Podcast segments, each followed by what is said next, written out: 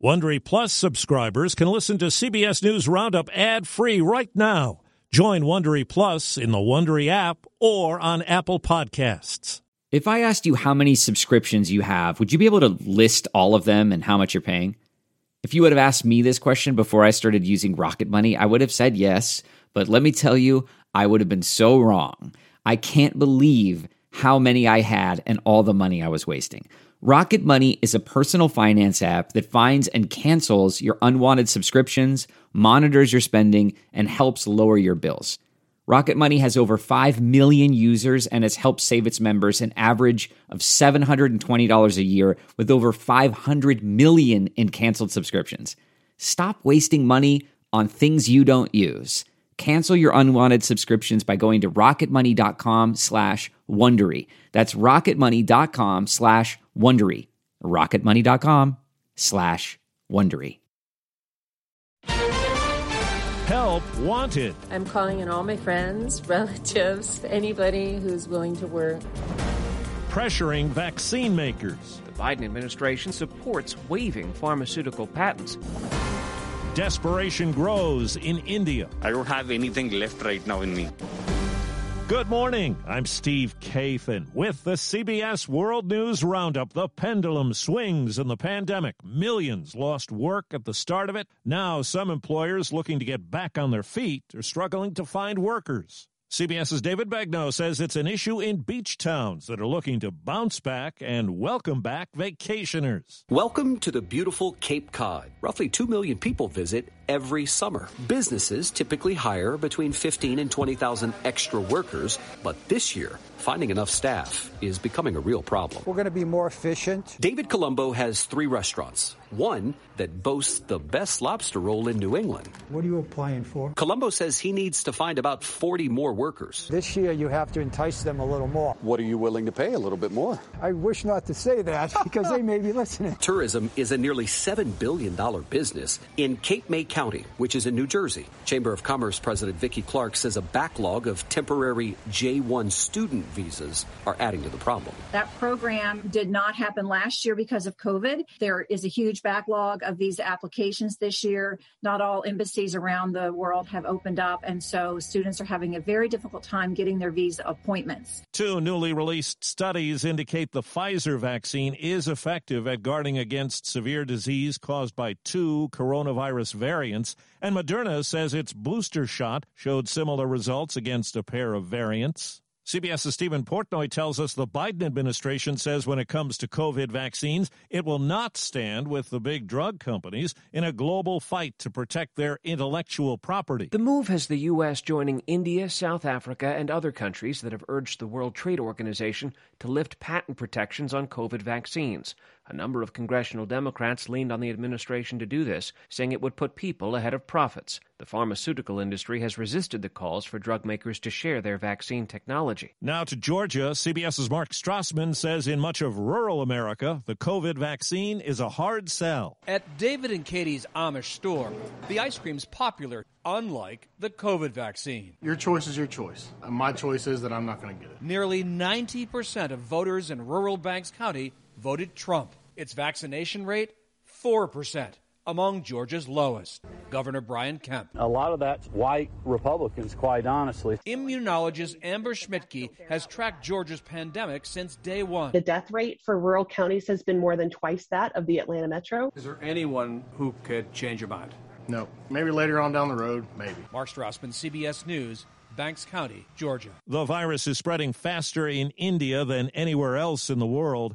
CBS's Chris Livesay in New Delhi has the latest. Short of breath, desperate for oxygen, and a bed. But here at the Moolchand Private Hospital, there are none left. So they send her away. Dr. Nabil Rahman runs this emergency room. He says they resorted to purchasing their own oxygen privately at exorbitantly high prices. Patients come to hospital because they're seriously sick. They need ventilator support. School teachers ordered to oversee voting stations were among the biggest victims. Some 700 died of COVID. One of the surviving teachers is the mother of Shad Hassan, now on life support. I'm watching patients collapsing in front of my eyes. Hassan says he'll never forgive the government for putting her life at risk. At this time of crisis, how can you be so stupid? Writing in the Washington Post, Wyoming Republican Liz Cheney says history is watching as she stands on the brink of losing her House leadership post. She says GOP leaders have to escape from former President Trump's cult of personality, as she called it.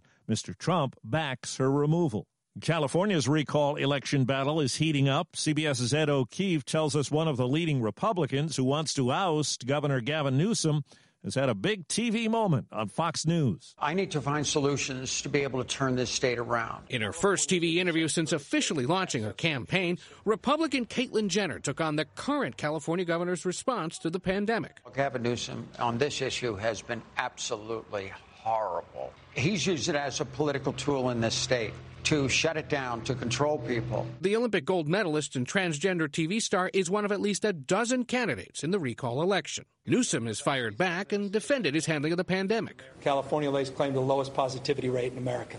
Now is not the time to waste hundreds of millions of dollars on a recall effort that is nothing more than a partisan power grab. So far, the majority of Californians agree. A recent poll found 56% of them wouldn't vote to remove the governor. The South Carolina House has voted to add firing squad to the state's execution methods. The measure now goes to the governor, who has said he will sign it. South Carolina, which last executed an inmate 10 years ago, will be the fourth state to allow it. It's one of nine to still have the electric chair. Well, a federal judge has tossed out the CDC's nationwide moratorium on evictions. But CBS's Peter King says any action is on hold because the court fight is not over. Proponents say the eviction ban is still necessary because many people are still under the threat of being thrown out of rented homes or facing foreclosure. But opponents, including realtors, successfully argue that the pandemic also created a crisis for mom and pop property owners. The National Association of Realtors president says rental assistance is a better idea idea. The Justice Department says it'll appeal. Two elderly Asian women were stabbed as they waited for a bus in San Francisco. They're now in the hospital. A local man is under arrest. Police are trying to determine if the attack was racially motivated. There's a new analysis on terror plots in this country last year. The counterterrorism report obtained by CBS News shows the number of terrorist cases disrupted by the FBI was up last year despite the pandemic. And while recent testimony from the Attorney General and senior FBI officials put the focus squarely on domestic violent extremism, the threat persists from foreign terrorist groups like Al Qaeda and ISIS. Catherine Herridge, CBS News, Washington. Baseball's third no hitter of the young season, tossed by Baltimore lefty John Means. First pitch swinging, line drive, he's done it. John Means has no hit the Mariners and the Orioles mob him. The call on the Mariners network a 6 to nothing win for the Orioles over Seattle. It's the first solo pitcher no hitter for the team since Jim Palmer back in 1969.